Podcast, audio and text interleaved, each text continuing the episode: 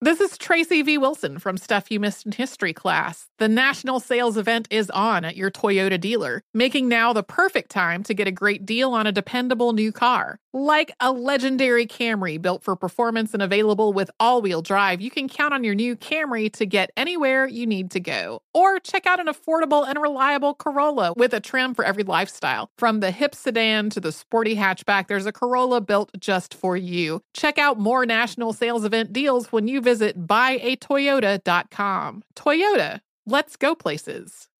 Are you ready to move your career forward? Make your comeback with Purdue Global and get college credit for your work, school, life, or military experiences. With these credits, you may have already completed up to 75% of your undergraduate degree. You've worked hard to get where you are. It's time to get the recognition you deserve and earn a degree you'll be proud of, one that employers will trust and respect. When you take the next step in your life and career, make it count with Purdue Global, Purdue's online university for working adults. Start your comeback at purdueglobal.edu.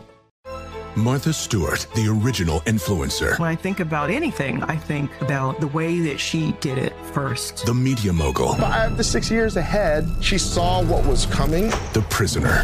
The rise, the fall, and the reinvention of an American icon. Once Martha paved the road, everybody else pretty much copied her. A CNN original series, The Many Lives of Martha Stewart, now streaming on Max. Hi, I'm Antonia Blythe, and this is 20 Questions on Deadline. Joining me today is Alison Brie. Welcome, Alison. We got second place in my seventh grade lip sync contest for one of the songs on that album. The one that was like, You've already won me over. Oh, that's a good one. Yeah. It's a very of all slow. The, all the options. In spite of me. Like, what did we do? It's so slow. Don't forget to listen to 20 Questions on Deadline. Thank you again, Alison. Thank you. Are you looking to step up to a 4K smart TV? One that gives you unparalleled clarity and picture resolution? Then we've got good news for you because the Vizio 65 inch V Series 4K smart TV is now just 348. With all your favorite apps built in, you can stream straight out of the box. You can even sing along to all your favorite music and radio on the iHeartRadio app. Looking for a smaller or bigger screen? Vizio offers unbeatable prices on all V Series 4K smart TVs. Head to Walmart.com today and score the 4K TV you've been waiting for.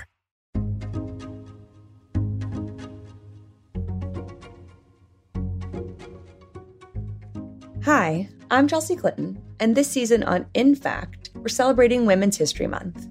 I'll be talking with trailblazing women across a variety of industries about their personal journeys, the progress women have made, and how far we still have to go. Today, we're looking at the restaurant industry with award winning chef Mashama Bailey. Odds are, when most people picture a chef at a high end, internationally recognized restaurant, they envision a man, a white man. As you'll hear from my guest, the truth is only 25% of professional chefs are women, and only 10% of professional chefs are black. So the percentage of professional chefs who are black women, like our trailblazer today, Chef Bailey, it's very small. Yet traditionally, women were the cooks in their families. In fact, it's still more often than not true today.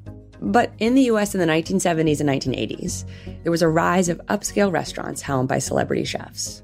These were almost always white men, and they were treated as food visionaries, far removed from home cooking. There were, of course, some women chefs preparing phenomenal food at restaurants across the country, and they were recognized as such. But they didn't fit the image, and they rarely got the same level of media attention that men did. As recently as 2013, less than a decade ago, Time magazine ran a cover story on the quote, gods of food, and included no female chefs. Sad, certainly inaccurate, and yet not surprising. But of course, there have always been women chefs who defied the norms. Julia Child is often considered the first celebrity chef, though she made shows for home cooks. Alice Waters opened Chez Panisse in 1971 and became one of the pioneers of the farm to table movement. And Edna Lewis, the legendary African American chef and cookbook author, brought rich and delicious Southern cooking to the whole country. And Miss Lewis inspired a new generation of chefs, including my guest, Mashama Bailey. Mashama is the award winning executive chef and co founder of The Gray Restaurant in Savannah, Georgia. Its all day counterpart, The Gray Market, and two new restaurants opening in Austin, Texas. She trained in New York and France and spent many years cooking at restaurants in New York, including at Prune, Gabrielle Hamilton's beloved bistro in the East Village. She was the first African American chef to be featured on an episode of Chef's Table on Netflix. She leads off season six, in case you're wondering. And she and her business partner, John O. Morisano, are the co authors of the memoir with recipes, Black, White, and the Gray, the story of an unexpected friendship and a beloved restaurant. Mashama, thank you so much for being here today. Oh, it's a complete pleasure to be here. We don't celebrate each other enough, I don't think. I thought we could start with what drew you to becoming a chef? I started cooking when I was 26. So I think most women may know who they are when they're 26, but I still didn't. And I had to kind of back out of a lot of things that I thought were normal, especially for women in the world and also women in the food industry. What was that moment like at 26? How did you decide that you wanted to become a chef? I've always been a quiet person. And I'm the oldest of three. I really helped my parents raise my brother and sister, quite frankly. And so I was the oldest, and I was five years older than my brother, nine years older than my sister. So I took a lot on, and I tend to follow in a lot of ways. So my parents were social workers, and I thought that was something that I wanted to do. And so I had graduated school with a psychology degree, was working in a homeless shelter for families, and I was horrible at it. I was insecure and ill prepared and I just was afraid, I think. I was afraid to actually give a lot of myself in a situation that needed a lot from me because I didn't know who I was. So I was afraid to give. And so right around the time when that was being exposed in my career was when we were doing a lot of holiday parties or just a lot of like work parties. So I would cook for the job and we would just have potlucks like once a week and everyone liked what I cooked. Your food always disappeared first. It always disappeared first. Yeah. They liked what I cooked. And I think that's why I started getting into cooking ultimately. And I was so struck reading your book when you went to culinary school and you were given an assignment to write about your inspiration and you wanted to write about your grandmother's cooking and you were told you couldn't write about your grandmother's. I took great offense at that because I was very close to my grandmothers and they very much remain with me, even though they're no longer with us. And you had to go searching for someone you wanted to write about. Could you talk a little bit about that experience and why you had to go searching and who you found? My main experience with chefs were on television, really. So when it came to actually figuring out who a real life chef was, I wasn't very versed in eating in restaurants. I was versed in eating in my grandmother's kitchens. So I wanted to really focus on them because I thought that they were the best cooks that I knew. And to my chef instructor's point, it made sense that he had me go out and explore just the vastness of where chefs come from and what restaurants they cook in. And I ended up finding an old I think it was an Ebony article, and like that was done in like early 90s, and it was talking about Miss Edna Lewis. And I just started digging about her and looking at her history and looking at the cookbooks she had written and really learning about who she was and how she got to become a chef in the United States and also the legacy that she created for herself. And you, I think, never thought you would write a book, and yet you have written a book with your partner John, Black, White, and the Gray. It's not a cookbook per se, but there are recipes at the end of every chapter. And I wonder if you could talk about the experience of working with John to build the restaurant. I was working at Prune under Gabrielle Hamilton. I was a sous chef in her restaurant. A place that I used to love to go. Oh, it's so it's pre-pandemic when it was such an important part of our life here in New York City. It's such a special restaurant and it's about as big as my hotel room that I'm in currently. But she really helped me grow as a chef and as a woman. And so I was there for about three years, and we call him John O. His middle name is, oh gosh, it's Ul.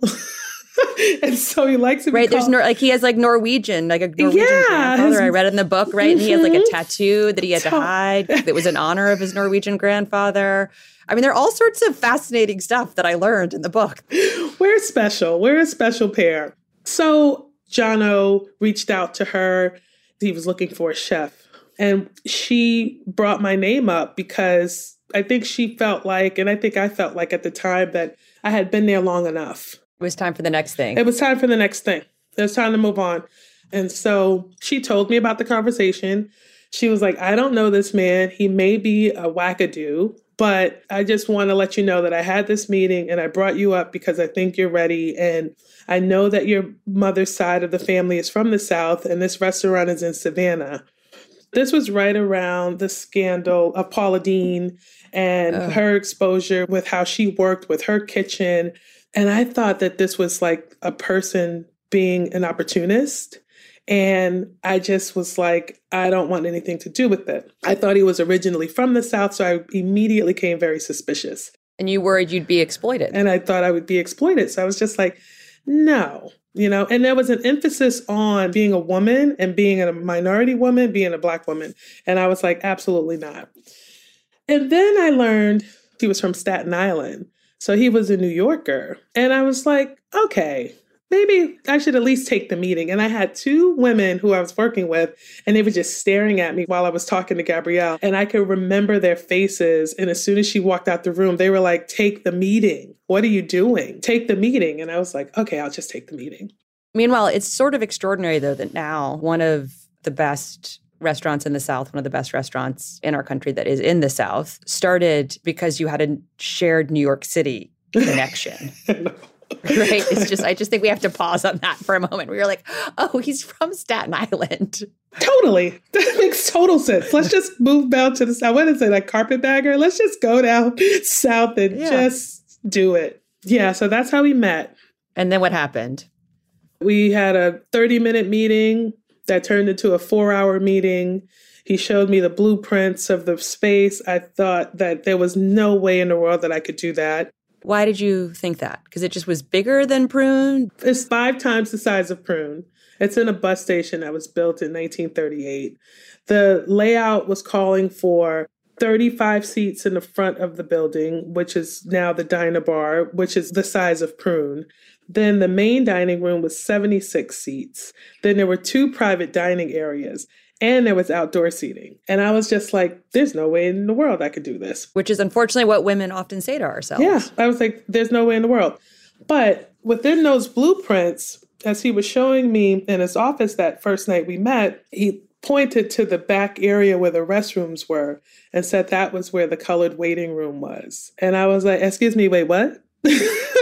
and he goes, yeah, it's still standing. The building is exactly the way it was. The sign was still there. He didn't exactly say the sign was still there, but Chelsea, the sign was still there. It was very faded, and you would almost have to look at it where the light hit it just right, but you could see the outline of the letters. Well, what a effing metaphor. Right? So that's what got me on that plane and got me down there. I was like, I got to see this. The building was completely empty. It was freezing. It was just like dust and debris everywhere. There were no windows. And I walked in and it was warm. It felt warm. It almost felt like it belonged to me. It felt like I was supposed to be there. And so I stood in that colored waiting room for a little bit. And I don't know who I was talking to, but I was talking to someone and I was just like, I can do this. It all of a sudden wasn't as big and it wasn't as scary and it wasn't as challenging. So then we proceeded to really get to know each other. And up until then, we went out to eat all the time and we would taste food together and we would just talk about food, you know, talked about family. And I think we clung to each other because, you know, the reality of it is that neither one of us knew what the hell we were doing. And that was why we both jumped into the deep end of the pool. Do you think that was an advantage? It was an advantage. You were maybe liberated by being able to imagine something new and Mhm. different and powerful together. I lived in Savannah from the age of five to almost 11. So that was my viewpoint on the South. It was the candy lady and running around in school and making friends. I was mainly a New Yorker, so I was very naive when it came to just being in the South in general. I think if I knew how deep the water was, I probably wouldn't have done it. And I don't think he would have either. When you say how deep the water is, what do you mean? So, moving to a new city and building a business is very hard. And when you don't have any resources, you don't really know anyone there who can actually help you build the business, it's even harder. And I think that's what we were up against. And that's what we're still up against, right? There wasn't anyone else in the city that was like us. So people were cautious about what we're going to bring, what we're going to serve, who we're going to feed. And we had no idea who that was going to be. We had no idea who the demographic of the restaurant was going to be, who was going to work at the restaurant for that matter. So I think that naivete also helped us get through some very challenging issues as far as like who our suppliers were going to be. Were we going to be able to work with Black farmers? Was I going to be able to hire Black cooks? Who was going to be in the front of house that was a representation of me and also Jono? And we still struggle with those types of demographics within the space. We'll be right back. Stay with us. This is Holly Fry from Stuff You Missed in History class. The national sales event is on at your Toyota dealer, making now the perfect time to get a great deal on a dependable new SUV, like an adventure ready RAV4. Available with all wheel drive, your new RAV4 is built for performance on any terrain, from the road to the trails. And with plenty of passenger and cargo space, plus available tech like wireless charging, you and your entire crew can stay connected. Or check out a stylish and comfortable Highlander with three spacious rows of seating for up to eight passengers. And with available features like the panoramic moonroof, you can sit back, enjoy the wide open views with your whole family. Plus, both RAV4s and Highlanders are available in hybrid models, so no matter your style, you can drive efficiently and save on gas. So visit your local Toyota dealer and check out amazing national sales event deals on RAVs, Highlanders, and more when you visit buyatoyota.com. Toyota, let's go places. Martha Stewart, the original influencer. When I think about anything, I think about the way that she did it first. The media mogul. Five to six years ahead, she saw what was coming. The prisoner. The rise, the fall, and the reinvention of an American icon. Once Martha paved the road, everybody else pretty much copied her. A CNN original series, The Many Lives of Martha Stewart, now streaming on Max. Hi, I'm Antonia Blythe, and this is 20 Questions on Deadline. Joining me today is Alison Brie. Welcome, Alison. We got second place in my seventh grade lip sync contest for one of the songs on that album. The one that was like, You've already won me over. Oh, that's a good one. Yeah. It's a very of all slow. The, of all the options. In spite of me. Like, what did we do? It's so slow. Don't forget to listen to 20 Questions on Deadline. Thank you again, Alison. Thank you. Witness the dawning of a new era in automotive luxury with a reveal unlike any other as Infiniti presents a new chapter in luxury, the premiere of the all new 2025 Infiniti QX80. Join us March 20th live from the edge at Hudson Yards in New York City, featuring an unforgettable performance by Grammy and Academy Award winning singer, songwriter, and composer, Jon Batiste. The all new Infiniti QX80 is unlike any luxury SUV you've ever seen. Smart enough to anticipate your needs even before you do. Every line, curve, and detail was thoughtfully crafted so everything for every passenger feels just right.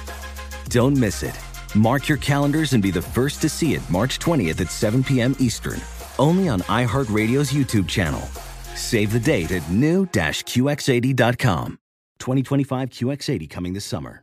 Ready to unlock a world of entertainment? Philips Roku TV has America's favorite TV streaming platform built in, so you can watch live TV, catch every game, discover must see shows and hit movies, and get all the best streaming apps in one place, like iHeart for all your favorite music, radio, and podcasts. Watch what you want when you want. Immerse yourself in entertainment with premium 4K picture and sound for every budget, with sizes for every room. Find your perfect Philips Roku TV today, online or at your local Walmart and Sam's Club.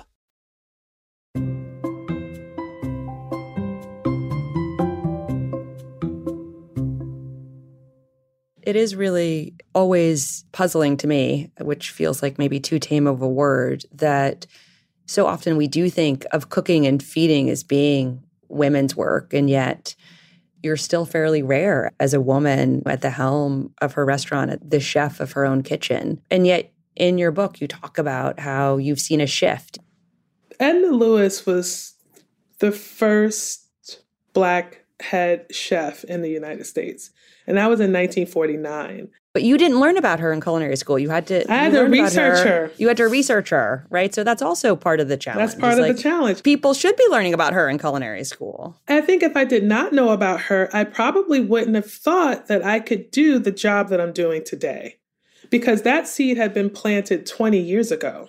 So when you think about food and you think about African Americans and food, especially African American women, you think about domestic. My great grandmothers were domestics. My great great grandmothers were domestics. And when I say domestics, I mean cooking in houses of affluent white people, right? So when I talked to my father about being a chef, he automatically pictured that for my future. And you were a private chef. I was a private chef. period. And that's when he really got sensitive about my career choices, is when I became a private chef. So when you think about women in the kitchen, especially when you think about Black women in the kitchen, you don't think about them running the kitchen. You think about them being a member of the kitchen. So right now, there's about 150,000 chefs in the United States. And there's only about 25% of them that are women. And there are about 10% that are African American, just African American. So I can't imagine that there must be about half that, if less than that, who are Black women. So I think what we're seeing with social media, we're seeing the way that the conversation has been really surrounding food, American food, and figuring out what American food is. You're seeing a spotlight on the Black community, but I'm not quite sure if the stats have shifted, but ever so slightly.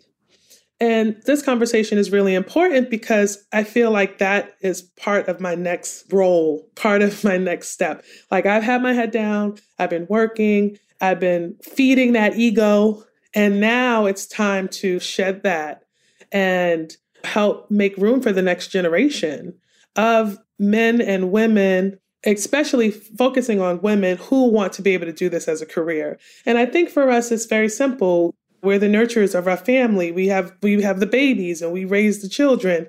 And so I think when it comes to that, we really need men to help support that part of how to build a family in order for us to really be successful in these careers that are so demanding.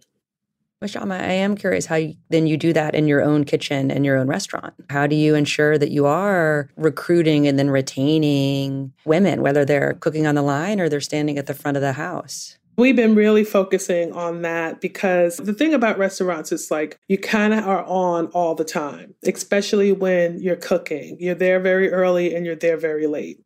And it's almost like a badge of honor if you're the first person there and the last person to leave. And what we're starting to implement is that that's not really the badge of honor. The badge of honor is actually finding balance within your life, actually being able to come to the job, do the job, and go home and have some balance and some separation and have your own life. And taking out that way of thinking is the beginning of how we really start to lead by example when it comes to building a healthy staff and a healthy model. And so we're not being frantic or we're keeping the stress level down for the cook, the average line cook that's coming in. When we first opened, we were like balls to the wall. Everybody was going for it. And if you were not in the front of the pack, you were left behind. And it wasn't by design, it just happened like that because that's the majority of the life that I lived when I was learning how to cook in restaurants. That's the model you knew. That's the model that I knew. And so I was leading by this example of if you're not there all the time, then you're not doing a good enough job. And it took years for me to actually look at that and see that's not how you run a successful business. You're never going to get around the fact that cooking is just hard and it requires you to be present it's very hands-on but we are trying to figure out best ways to provide balance. And i think as far as being a leader in the african american community in the south i think me being out there more talking about things like this talking about the need for us to pursue this career in a disciplined fashion then I think the more people will be interested in learning from what we have to offer. And presumably, all of what you just talked about in terms of how you help build and nurture a healthy community has helped you survive COVID 19 because people had the resources to be people as well as also be chefs or mm-hmm. bartenders or work at the front of the house. Yeah. I had a friend in Atlanta during the book tour we were talking about just the crisis of staffing now.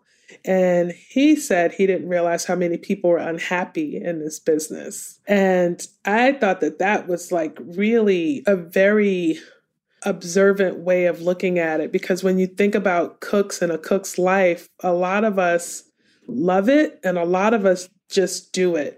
And I think what we're finding out now with this shortage in employment is that a lot of people really want to do something else. But the ones who really want to cook are the ones who show up on your door with their knives sharpened and they're just ready to go. And that just makes me really optimistic about food in America and food in general. This is a lifestyle. This is for life. People are cooking for life. You meet cooks who've been cooking for 20, 30 years. That's their career. So we have to start looking at restaurants and we have to start looking at people who work in them as career minded people and treating them as such.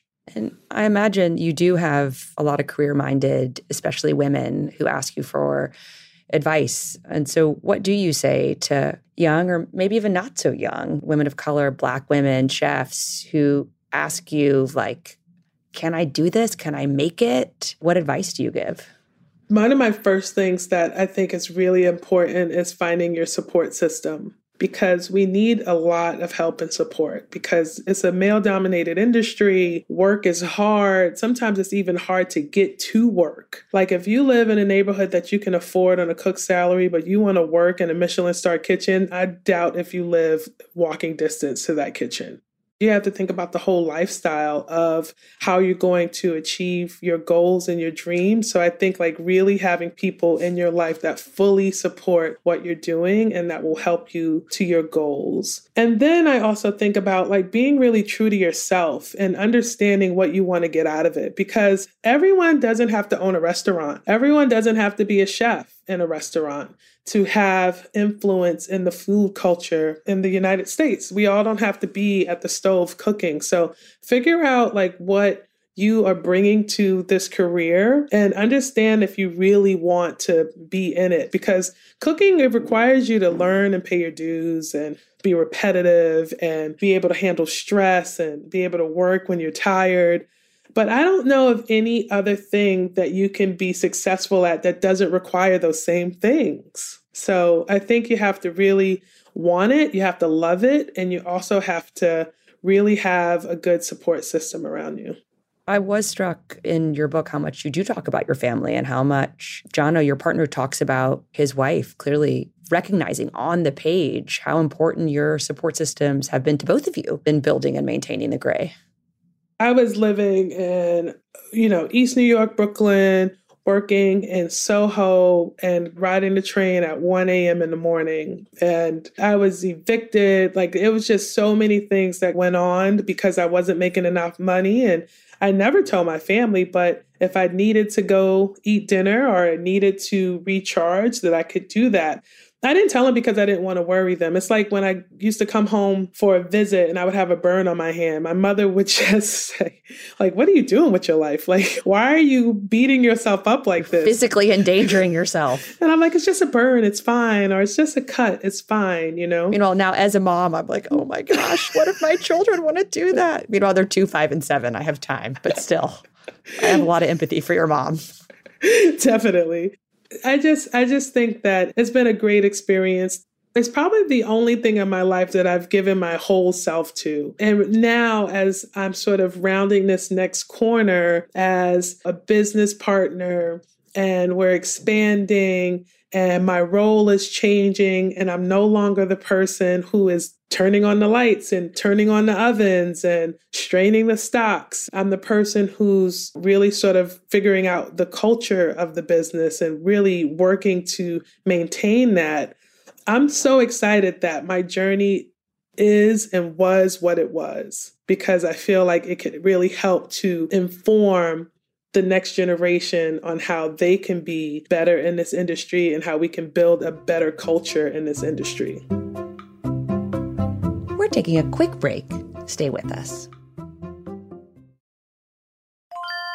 This is Tracy V. Wilson from Stuff You Missed in History class. The national sales event is on at your Toyota dealer, making now the perfect time to get a great deal on a dependable new car. Like a legendary Camry built for performance and available with all wheel drive, you can count on your new Camry to get anywhere you need to go. And with available features like heated seats and a multimedia touchscreen, you can stay connected in comfort and style. Or check out an affordable and reliable Corolla with a trim for every lifestyle. From the hip and agile sedan to the sporty hatchback, there's a dependable Corolla built just for you. Plus, both Camrys and Corollas are available in hybrid models, so no matter your style, you can drive efficiently and affordably. So visit your local Toyota dealer and check out amazing national sales event deals on Camrys, Corollas, and more when you visit buyatoyota.com. Toyota, let's go places.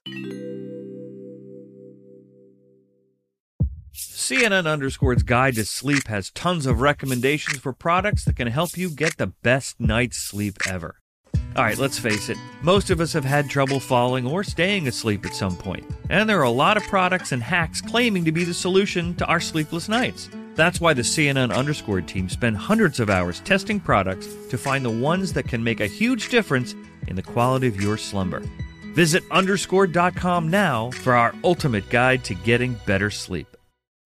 Hey, this is John Ridley. And this is Matt Carey, documentary editor at Deadline. And welcome to Doc Talk. John, we've got a hard hitting episode today. A lot of controversy. Well, maybe we should put the word controversy in quotes in the documentary field about the nominees for Best Documentary Feature. We're going to get into that with some amazing panelists. You get a shot, but the individuals behind every one of those images, they're complicated and they are human. This has been Doc Talk. Thank you. Great Thank conversation. you. Witness the dawning of a new era in automotive luxury with a reveal unlike any other as Infiniti presents a new chapter in luxury, the premiere of the all new 2025 Infiniti QX80. Join us March 20th live from the edge at Hudson Yards in New York City, featuring an unforgettable performance by Grammy and Academy Award winning singer, songwriter, and composer, Jon Batiste. The all new Infiniti QX80 is unlike any luxury SUV you've ever seen. Smart enough to anticipate your needs, even before you do. Every line, curve, and detail was thoughtfully crafted so everything for every passenger feels just right. Don't miss it. Mark your calendars and be the first to see it March 20th at 7 p.m. Eastern, only on iHeartRadio's YouTube channel. Save the date at new-QX80.com. 2025 QX80 coming this summer. From football playoffs to basketball madness, TCL Roku TVs are the best way to stream your favorite live sports. With all the biggest sports channels, a sports zone with all available games in one place, and apps like iHeartRadio with sports podcasts such as The Herd with Colin Cowherd. Cheering on your favorite team has never been easier. A big screen TCL Roku TV offers premium picture and sound quality, so you'll feel like you're right in the action. Find the perfect TCL Roku TV for you today at Amazon.com.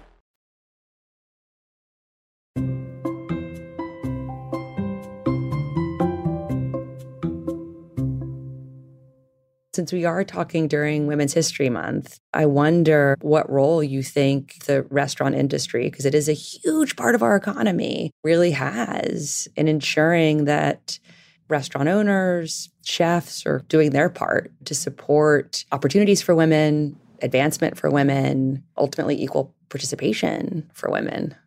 Restaurants and restaurateurs have to be more vocal about what we need. And I think we have to put that on the consumer. We have to put that on the guests. I think we have to be loud about who we are and we have to demand that same thing from our clientele. And I think that that's how we are going to be able to change the status quo of who works in restaurants and how the people in restaurants are being treated and how they can actually carve out a life for themselves. And that usually is financial, right? That usually is given by support. Like this is a financial business, this is a for profit business. So, in order for us to do the things that we do, we have to charge what we need to charge. The margins in restaurants are really, really small. So we tend to box ourselves in corners because sometimes we can't afford to get equipment fixed. So if we can't afford to get a blender, then we can't afford for our cook to take off so she can go to her kids' recital. Like if we can't afford those things. So I think really looking at the numbers and the margins of how restaurants run and filtering that money back into the business to support the staff, I think is probably what chefs and restaurateurs can do in order to change the lifestyles of how people live in restaurants, especially women. And do you think consumers are more aware now in these COVID times, at least with all of the rhetoric around supporting frontline workers, or do you think it hasn't really shifted? I think in the beginning they were really concerned and very thankful. And I think now it's going back to, well, where's my food and why aren't you open and why does this cost so much?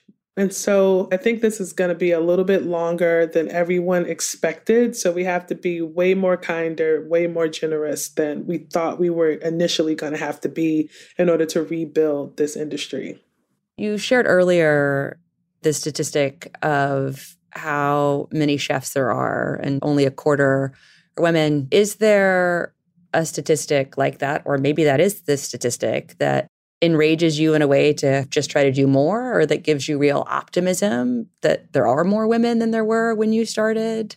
You know, it's funny because I'm very empathetic to the lifestyle that we choose, and especially being a woman working in this field, it's hard.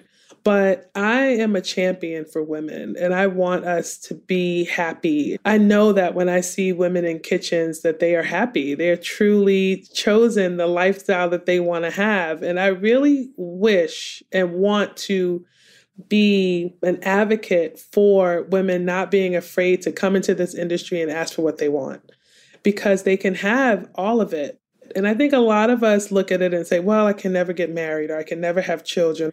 And that's not true. You can come in and you can have a balanced life and you can do the thing that you love to do. And so I do see a lot more women, especially in the South, cooking professionally. And so I just want us to really decrease that gap that there is because we have a lot to bring to the table. Like I said, I think you know, for a long time, when you want a good meal, you go to a woman to cook it.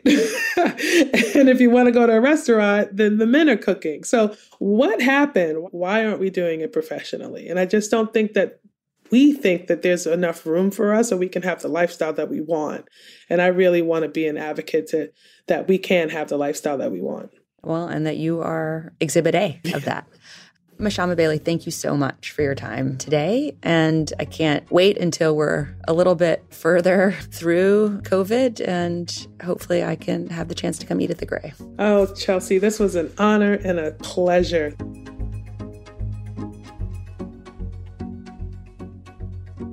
If you can't make it to Savannah or Austin, you can find The Grey on social media at The Grey Savannah. And for a truly great read, I highly recommend their book, Black, White, and the Grey The Story of an Unexpected Friendship and a Beloved Restaurant. In Fact is brought to you by iHeartRadio. We are produced by a mighty group of women and one amazing man Erica Goodmanson, Marit Har, Sarah Horowitz, Jessamine Molly, and Justin Wright. With help from Lindsay Hoffman, Barry Lurie, Joy Sakubin, Julie Subrin, Mike Taylor, and Emily Young. Original music is by Justin Wright. If you like this episode of In Fact, please make sure to subscribe so you never miss an episode and tell your family and friends to do the same. If you really want to help us out, please leave a review on Apple Podcasts.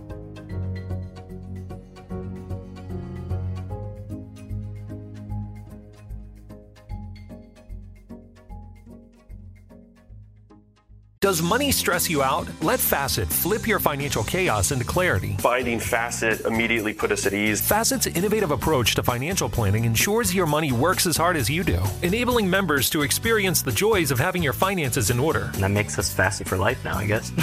Visit facet.com, F A C E T.com to learn more. This ad is sponsored by Facet. Facet Wealth is an SEC registered investment advisor. This is not an offer to buy or sell securities, nor is it investment, legal, or tax advice. These testimonials are from current Facet members who are not compensated. All opinions are their own and not a guarantee of a similar outcome.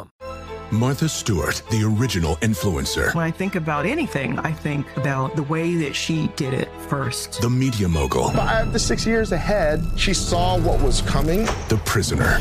The rise, the fall, and the reinvention of an American icon. Once Martha paved the road, everybody else pretty much copied her. A CNN original series, The Many Lives of Martha Stewart, now streaming on Max. Hey, this is John Ridley. And this is Matt Carey, documentary editor at Deadline. And welcome to Doc Talk. John, we've got a hard hitting episode today. A lot of controversy.